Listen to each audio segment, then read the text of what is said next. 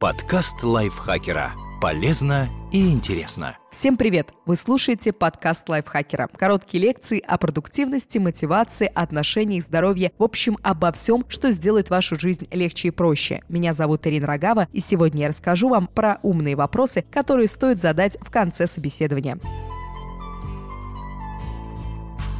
Эти фразы покажут ваш интерес к вакансии, помогут больше узнать о работодателе и выделят среди претендентов. Итак, начнем с первого вопроса. Я ответил на все ваши вопросы.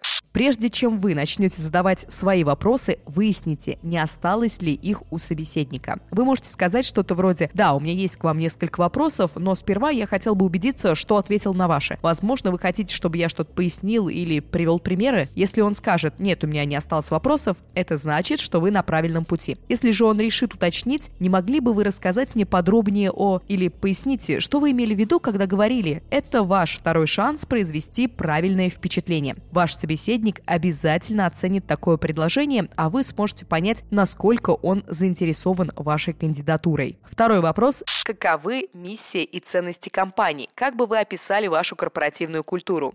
Эти вопросы дадут вам общее представление о философии компании и о том, готовы ли вы следовать ее принципам. Также вы сможете понять, насколько приоритетной является удовлетворенность сотрудников в общей системе ценностей организации. Кого вы считаете своими главными конкурентами? В чем ваше преимущество перед ними? Этот вопрос проиллюстрирует вашу способность видеть общую картину, сложившуюся на рынке, и мыслить критически. Как вы меня оцениваете? Четвертый вопрос. Учитывая, что вы, скорее всего, уже знаете критерии идеального кандидата на позицию, по ответу рекрутера вы сможете понять, считает ли он вас подходящим кандидатом или нет. Не ожидайте, что вас бросится нахваливать. Критика, скорее всего, все равно будет, однако потому, как она будет подана и по общей обстановке и оценке, вы сможете понять, есть ли у вас необходимость продолжать задавать рекрутеру умные вопросы или есть смысл закончить беседу пораньше. Следующий вопрос. У вас есть какие-то сомнения относительно моей кандидатуры? Если вы чувствуете, что работодатель колеблется, наберитесь смелости и задайте этот вопрос. Он ставит вас в уязвимое положение, но вы покажете, что достаточно уверены в себе и готовы открыто обсуждать свои слабости. Вы сможете оценить сложившуюся ситуацию и проработать возражения, могут возникнуть у рекрутера, пока вы еще полностью владеете его вниманием. Следующий вопрос. Что вам больше всего нравится в работе в этой компании? Этот вопрос позволяет сблизиться с интервьюером, ведь он, как и все люди, наверняка любит говорить о себе и о том, в чем хорошо разбирается. Также ответ даст вам возможность взглянуть на компанию изнутри. Есть ли еще кто-то, с кем мне нужно встретиться? Знакомство с потенциальными товарищами по команде или начальником имеет большое значение для любого интервью. Кроме того, если рекрутер сообщит, что вам нужно будет пройти еще четыре этапа собеседования с другими сотрудниками, вы получите представление о сроках процесса найма. Как вы помогаете профессиональному росту вашей команды? Этот вопрос проиллюстрирует вашу готовность упорно трудиться, чтобы расти вместе с компанией и убедить собеседника в том, что вы заинтересованы в долгосрочном сотрудничестве. А вы узнаете о возможных программах повышения квалификации, что может стать дополнительным плюсом вакансии. Какие три наиболее важные задачи стоят перед сотрудником в этой должности на ближайшие полгода? Воспринимайте каждую открытую вакансию как проблему, которую компания надеется решить с помощью подходящего работника. Чем больше вы знаете об ожиданиях рекрутера и метриках успеха, тем легче вам продемонстрировать свою пригодность к этой должности и расставить приоритеты. Каким был самый интересный проект компании? Спросив о конкретном примере, вы лучше познакомитесь с условиями работы и ролью сотрудников в ней. Почему предыдущий сотрудник покинул эту должность? Этот вопрос может показаться неудобным, но желание узнать, почему кто-то был недоволен этой работой, естественно. К тому же оно демонстрирует ваши аналитические способности. Если же предыдущий работник ушел благодаря повышению, эта информация также важна для вас. Сколько длится испытательный срок и на основе чего будут подводиться его итоги?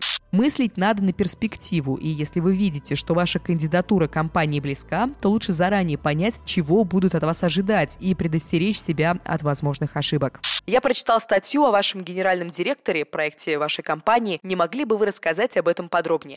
Такие вопросы показывают, что вы хорошо подготовились к собеседованию и искренне заинтересованы в компании и ее лидерах. Главное, убедитесь, что это не слухи. Как у вас обстоят дела с текучестью кадров и что вы делаете для ее сокращения? Это разумный вопрос, демонстрирующий, что вы осознаете важность стабильной работы. Когда вы планируете вынести решение по моей кандидатуре?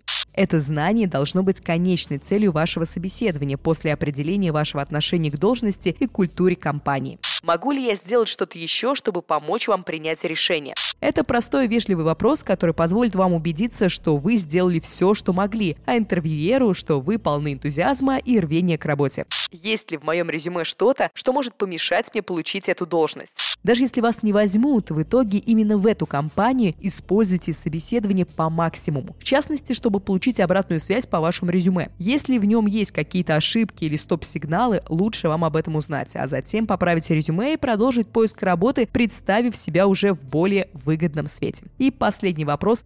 Есть ли что-то, что мы не обсудили, но по-вашему мне важно? Это хороший завершающий вопрос, который требует от вас только расслабиться и слушать. Кроме того, вы можете получить ответы на вопросы, задать которые вы не додумались, и они вполне вероятно окажутся действительно важными. Надеюсь, этот подкаст был для вас полезен, и вы теперь готовы к любому собеседованию. Если это так, пожалуйста, не забудьте подписаться на наш подкаст, поставить ему лайки и звездочки, поделиться этим выпуском со своими друзьями в социальных сетях. Я, Ирина Рогава, с вами прощаюсь. До встречи в следующем выпуске. Пока. Подкаст лайфхакера. Полезно и интересно.